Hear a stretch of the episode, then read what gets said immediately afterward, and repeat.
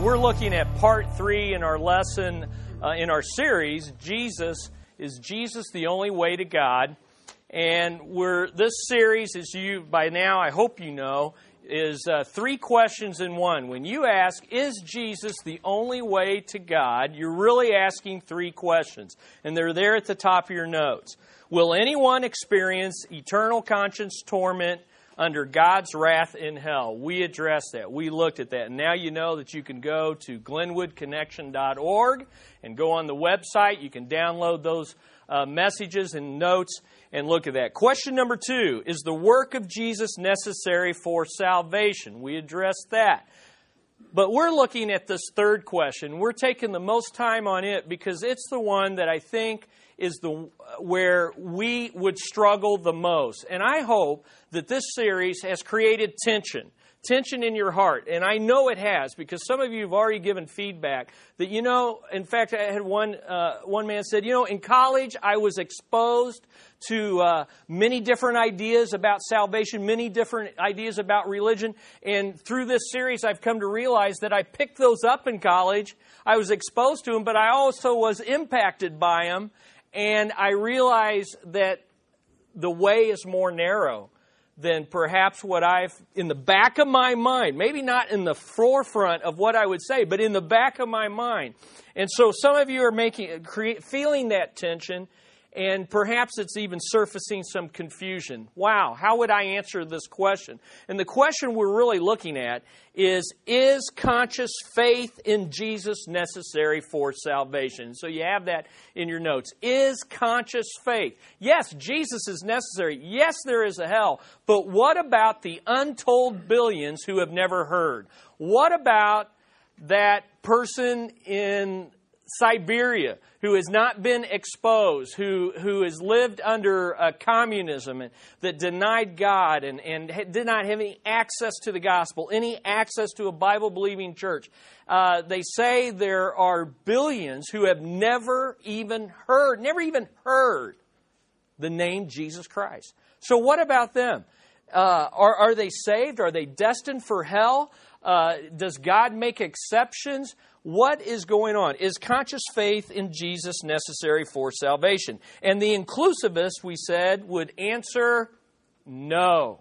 No. The inclusivist would say no. No, conscious faith isn't necessary. Jesus is necessary. No one's going to get to heaven apart from Christ, but they don't have to know about him and they don't have to place faith in him and his name. Notice what it says those who have never heard of Jesus but sincerely respond in faith to God based on the light that they do have will be saved on the basis of the work of Jesus. So, again, I want you to realize they're not saying Christ isn't necessary. In fact, that's what we're going to focus on today. Now, where do they get this? Well, they have two axioms.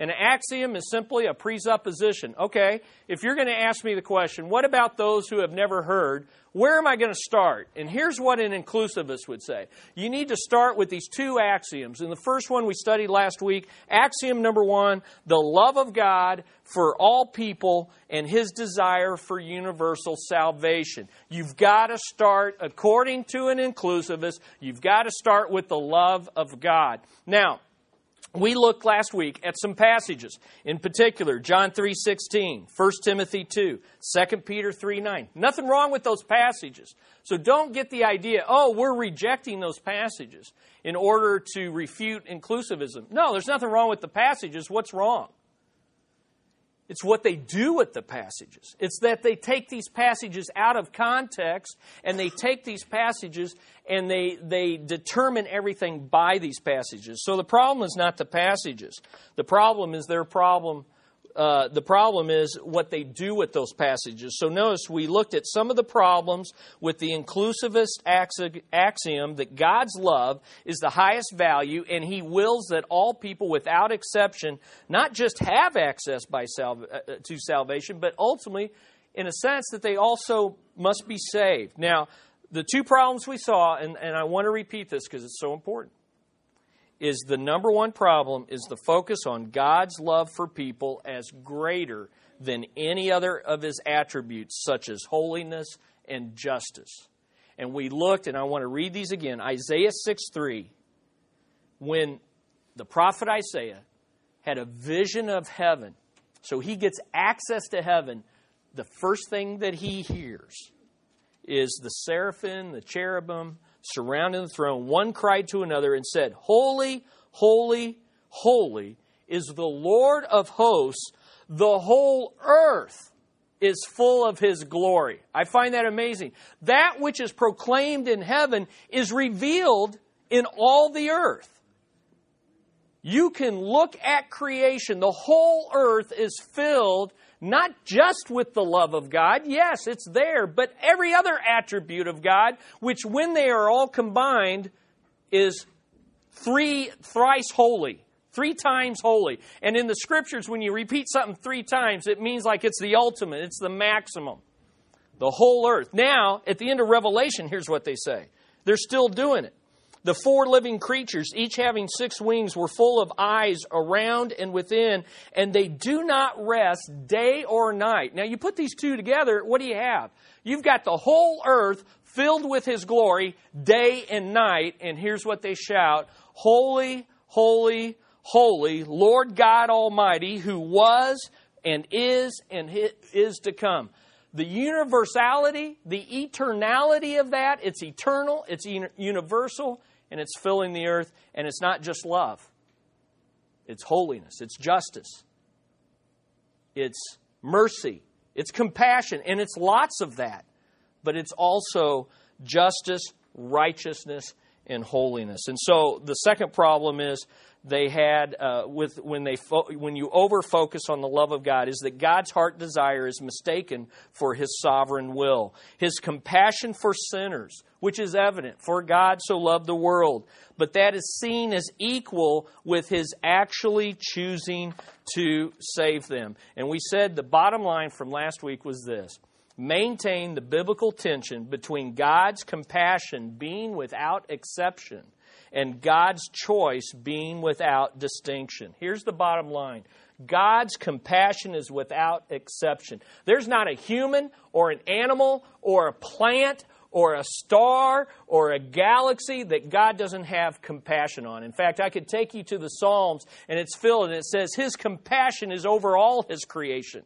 So God has mercy on everyone without exception. But the reality is that God's choice for salvation is without distinction, but not without exception.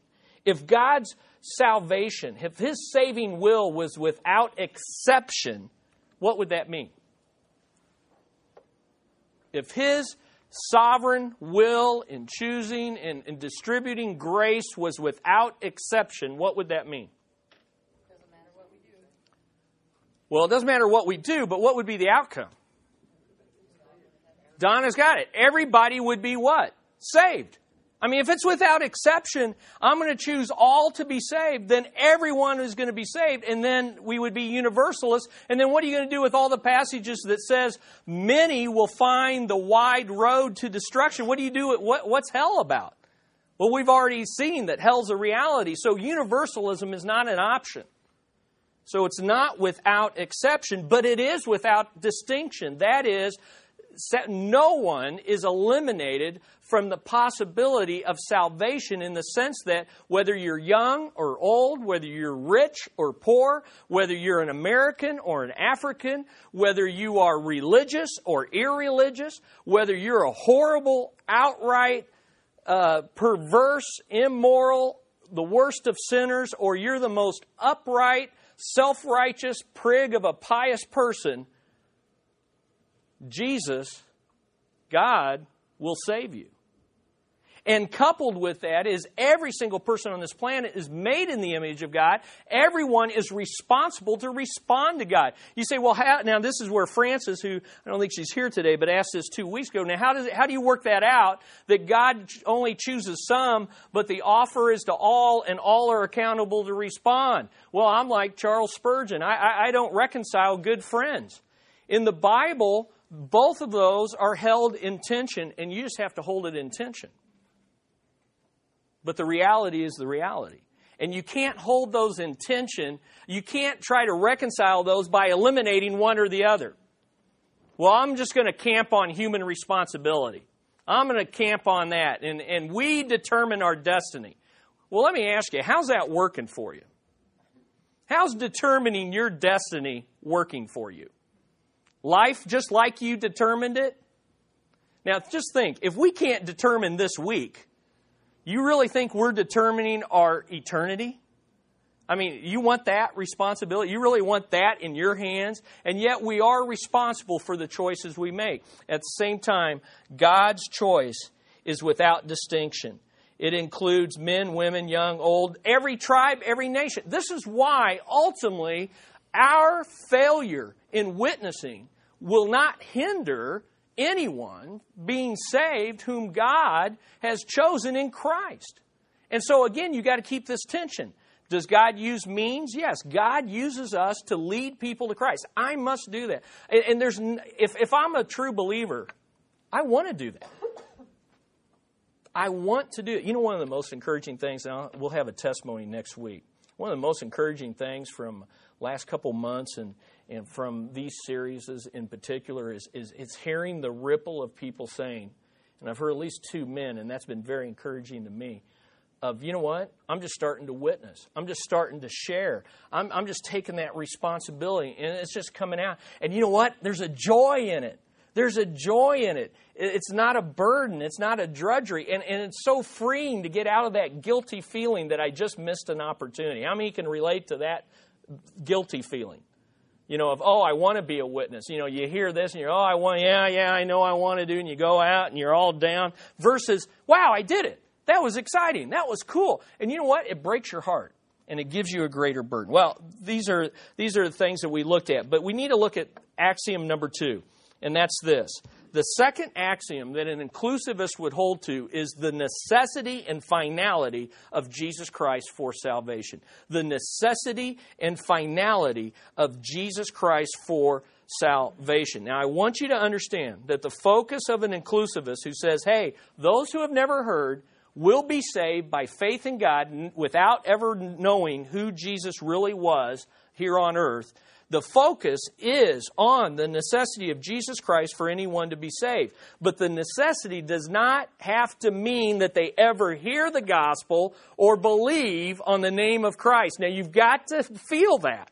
You've got to think through that because ultimately, I believe there's probably many of us who, in the back of our minds, if you were pushed on this question, what happens to those who had never heard, would fall into that position. Well, surely for God to be fair and for this to be right, somehow they somehow it's just going to work out and Jesus will make it all better in the end. Well, that's the inclusive position. Now, the, the evangelical inclusivist makes the same claim, but here's what I want you to do. It's making the same claim as Oprah. And that quote is at the top of your notes, and we've seen the video at least twice in this series. And that's this that God does not care so much about the name of Jesus he just looks at the heart to see if people are good, loving, and sincere in their faith. Remember, that's what she said. The lady said, But what about Jesus? And, and Oprah shot back, What about Jesus? You really think, and she said it, you really think that, that God cares about the name versus just looking at the heart?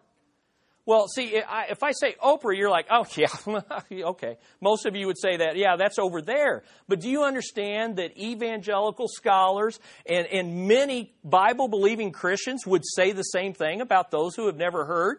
We just wouldn't think it's as bad because we're saying it or we think it versus who? Oprah. But see, it's not about who's saying it, it's about the truthfulness of what we believe. Is that the truth? Is that the way it really works out? Are you with me on this? Does God really care? So here's the question Does God really care about people hearing the name of Jesus in order to be saved? Or will He circumvent that? Will He work around that? Still save them based on the death, burial, and resurrection of Jesus Christ, but, but they're sincere, their faith, they're seeking, they're groping. Okay, we'll let them in. It's the heart that matters to the inclusivist, not the head. It's the sincerity of their faith that matters, not the content of their faith. But there's two verses that stand directly in the road eh, eh, that are direct roadblocks to thinking that way and you have them there in your notes. The first is Acts 4:12. nor is there salvation in any other, referencing Christ. For there is no other name under heaven given among men by which we must be saved. Acts 4:12 and then John 14:6. I am the way, the truth and the life. No one comes to the Father but through me. Now, you would think and you have been taught and probably most of you believe that, that those are, you know, those are slam dunks. How do you get around that? How do you get around? Well, here's how an inclusive. They'd say, I believe both those things.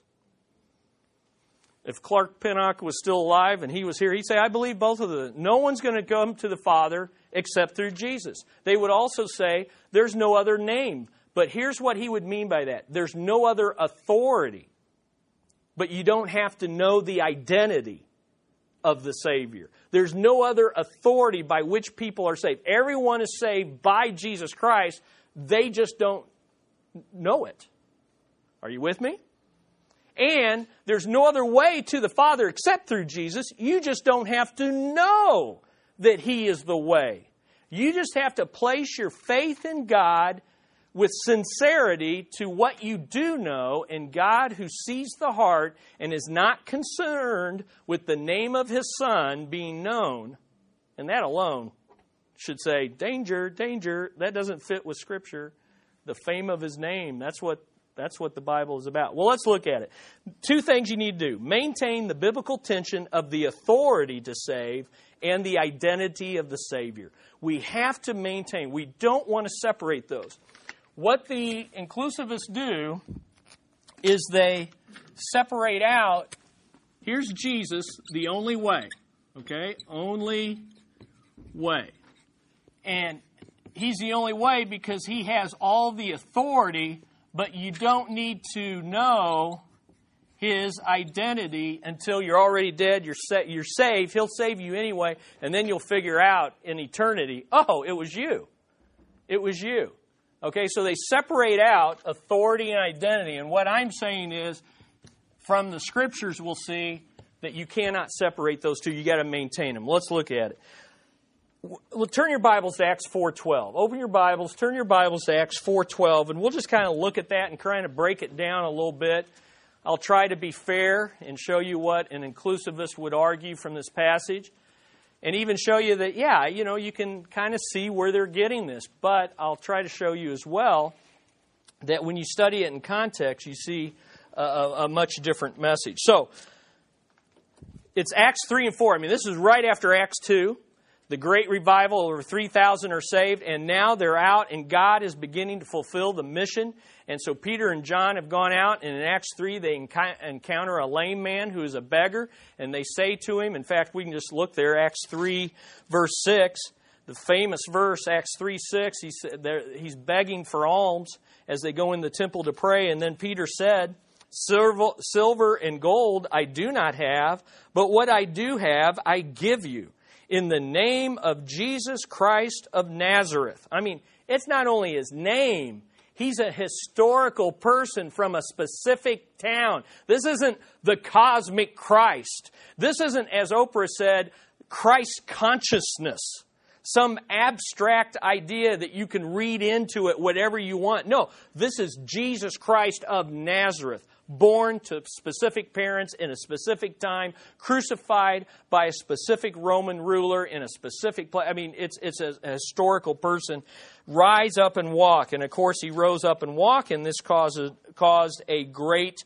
Um, a great bit of conflict, as you can imagine, and so the uh, Rome, uh, the Jewish rulers call him in and uh, arrest uh, or uh, interrogate them. And in 316, he says they, they want to know uh, how'd you do this or in whose name did you do this? How did this come about? And, and the answer is given as he preaches through to them in verse 16. And his name, that is Christ, through faith in his name, has made this man strong whom you see and know. Yes, the faith which comes through him. God is the means of the faith. Jesus Christ is the means of the faith. Through him has given him this perfect soundness in the presence of you all. And so it goes on and they, they get arrested. And it moves on into chapter 4. And in chapter 4, verse 10, they want to know again, you know, how, who did you, how, who did this? How did this happen? Verse 10, look at chapter 4, verse 10. Let it be known to you all and to all the people of Israel that by the name of Jesus Christ of Nazareth, whom you crucified, whom God raised from the dead, again, a specific person in specific historical circumstances, by him this man stands here before you. And then he, uh, before you hold, then he says, This is the stone which was rejected by you builders, which has become the chief cornerstone. You've got to understand that. He's saying, Look, you have rejected him.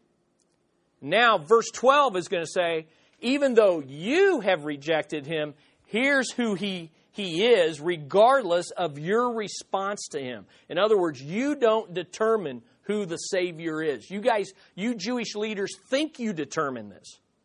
But God determines. So notice, you rejected has become the chief cornerstone. Verse 12, and, and by the way, chief cornerstone could be interpreted by Jews as to be just the Jewish Messiah. You know, the chief cornerstone of the temple. Uh, you know, uh, you guys rejected him as Messiah, but God has appointed him. You, this could all be very Jewish, except for the next verse. Look at the next verse. Nor is there salvation in what? In any other, for there is what? No other name under heaven given among men, mortals, humans mankind, men, women, Jew, Gentile, rich, poor. See, it's without it's without distinction by which we must be saved. Now, here's what's amazing. An inclusivist looks at that and says, "Yeah, I agree with verse 12." But here's what I here's what it means. I don't see any anything in there in verse 12 about conscious faith. That's what he says. That's how they eliminate. Uh, uh, he's not talking about conscious faith. He's talking about, according to the inclusivists, the authority to save. And so they interpret that name as authority. So let's, let's plug that in and see how that works. Nor is there salvation in any other name, for there is no other authority under heaven given among men by which we must be saved. There's no other authority. It's, that's the authority that God uses. They don't have to know the content. Now, does that kind of seem like it fits?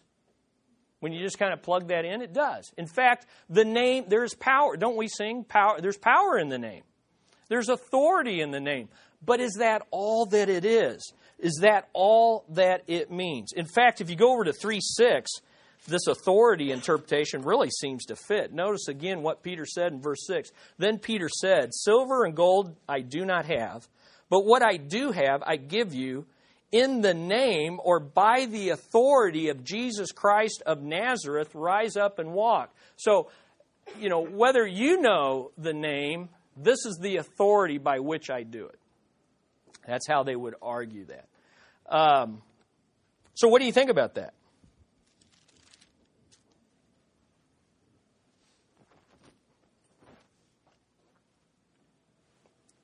There's no other authority 412. We're just going to read into that authority. Name simply means authority. It does not mean identity. What, what are we going to do with that?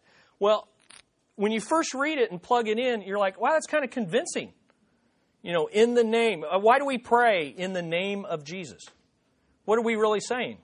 In a very fundamental sense, we're saying by the authority, you know, I just prayed these things not in my name, my authority. I just prayed in the name, the authority of Jesus. What about all the uh, the healings? You know, they they were people were uh, demons were cast out, and right here, someone's healed by the authority of Jesus. Certainly not the authority of Peter and John. It wouldn't be our authority in the name. So, are you ready to become an inclusivist? Yes? okay, well, done a good job then, I guess. No, think about this. First of all, name. Does anyone's name just mean their authority? What's the most funda- fundamental meaning of name? Who you are, who you came from, it, it, it's your identity. I mean, the most fundamental, when you think of name, the name of Jesus, you don't first think authority, you first think what? That's who he is. And throughout Scripture, we won't take time to, to trace all this out, but you guys have heard us say this enough and shown it enough that in Proverbs, a good name is greater to be desired than riches. Now, is that saying good authority is greater? No. Name is your identity, it's who you are, it's your character. It, it, it, it's, it's, it's everything about you, not just your what? It includes your authority, too. Because certain persons carry greater authority. If I say, hey, I want you to do this in the name of Chris Rigas, well, that may carry weight with some of you, but with most of you, you'd say, well, that's nice, but I have as much authority as you, and you would be right. But if I came and I said, well, I'm going to do this in the name of President Obama, and I have his authority. Well, see, if you did it in his name, you know, maybe that's not the best illustration, but I'm using it anyway. Uh, what would you do? Oh, I have to do that. Why? Because that name carries authority. But that authority is not separated from the identity of who that person is. Because if I said that to you, hey, Julie, by the authority, by the name, in the name of President Obama, I want you to do this.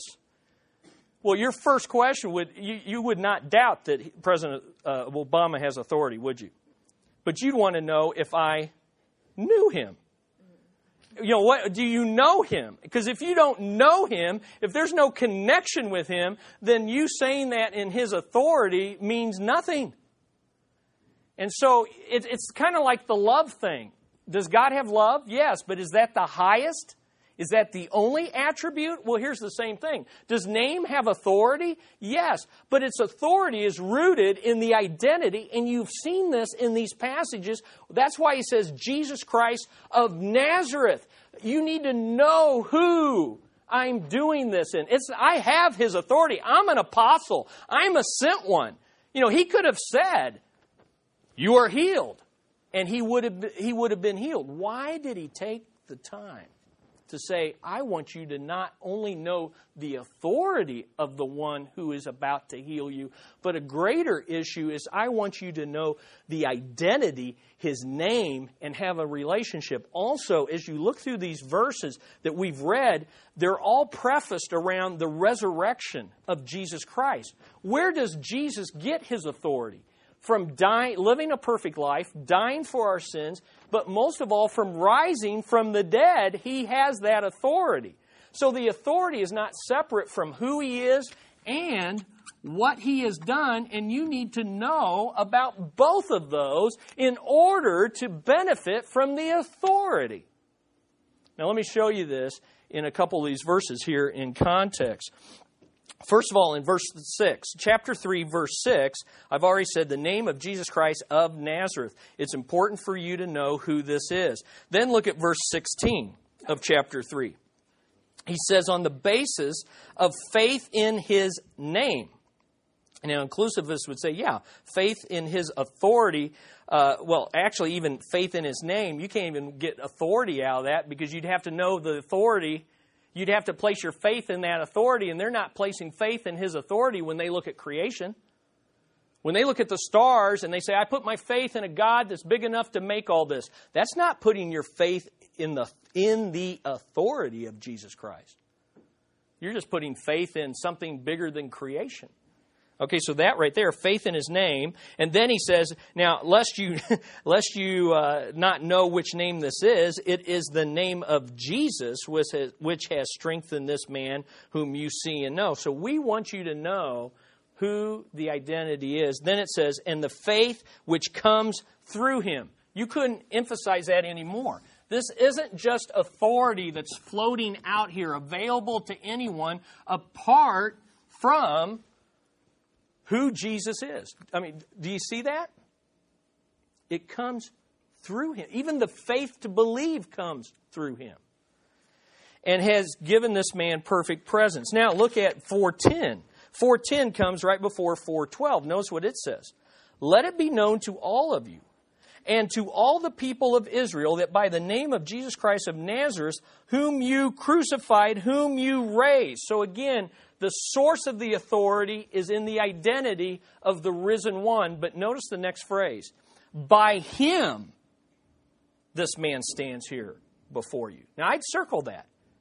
Is that an abstract authority? Is that a nameless person? Is that a someone you no by him? I want you to know it's by him. Uh, in fact, let me read this in the ESV. Uh, it says, Let it be known to all of you and to all people of Israel that by the name of Jesus Christ of Nazareth, whom you crucified, whom you raised from the dead, by him this man is standing before you. The uh, Holman Christian Standard Bible says, By him this man is standing before you healthy. Now, does anybody have the NIV? Okay, so does anybody have the NASB? Okay, some of you got the NASB, some of you may have an NIV. Now, notice in it, uh, they say at the la- well, someone read the. No, no one has the NIV. Okay, somebody's got the NIV. Now, notice what it says. In the NIV, it says, "Then know this: you and all the people of Israel is by the name of Jesus Christ of Nazareth, whom you crucified, but whom God raised from the dead, that this man stands." They don't have the by him. It just says that this man stands. Read the New American Standard.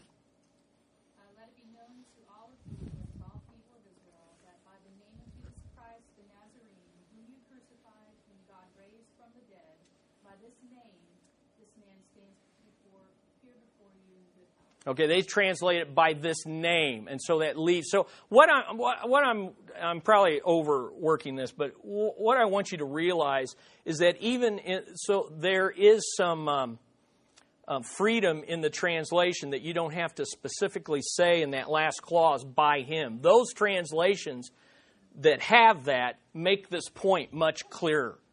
You know, it's by him, that person. And yet the NIV, which is a looser translation, and the NAS, which is a very literal, both eliminate that, and the NAS even adds a little bit more by saying by his name.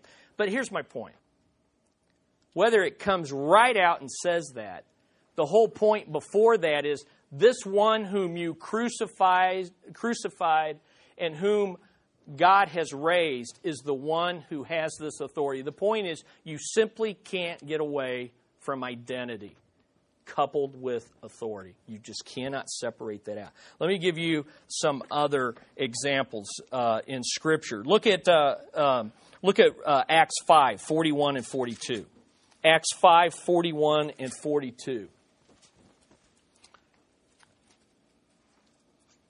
Another persecution context and we'll get we'll talk about that in a moment. Notice 541 so they departed from the presence of the council rejoicing that they were counted worthy to suffer shame for his name. Again if you plug in authority there it sounds weird okay we're being persecuted for the authority of christ.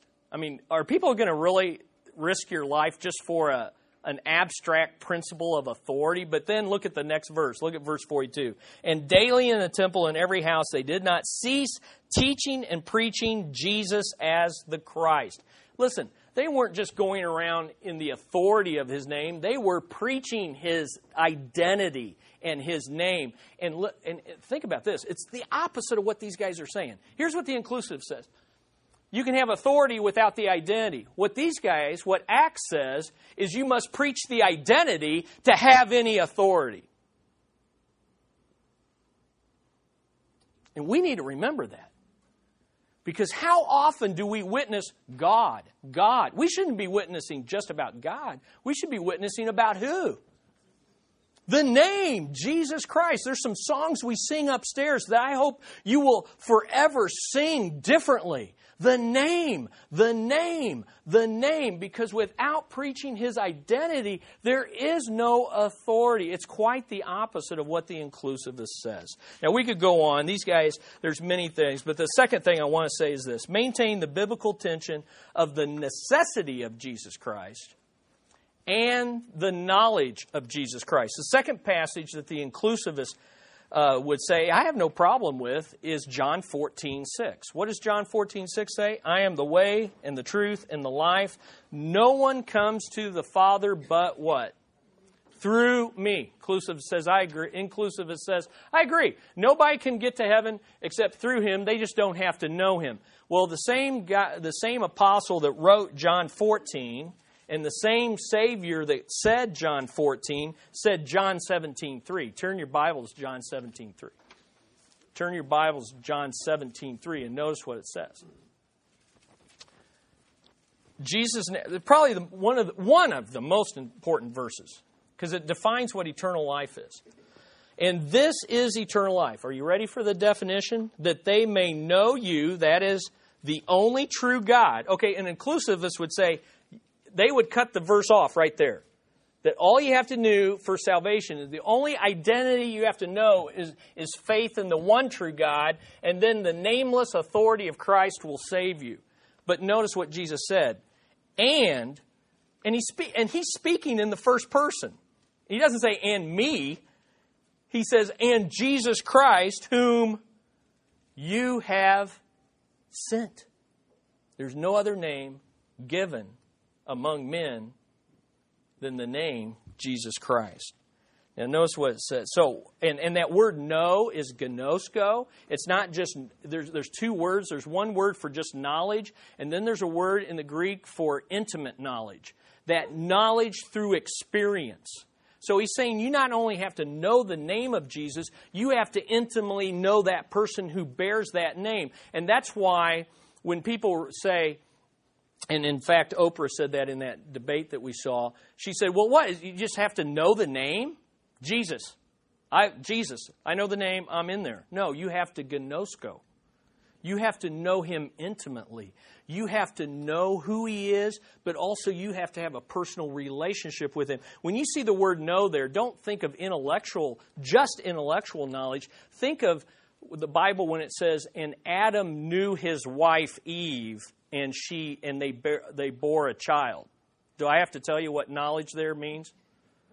Okay, and it's not and, and you, two extremes. It's not just intellectual and it's not just sexual.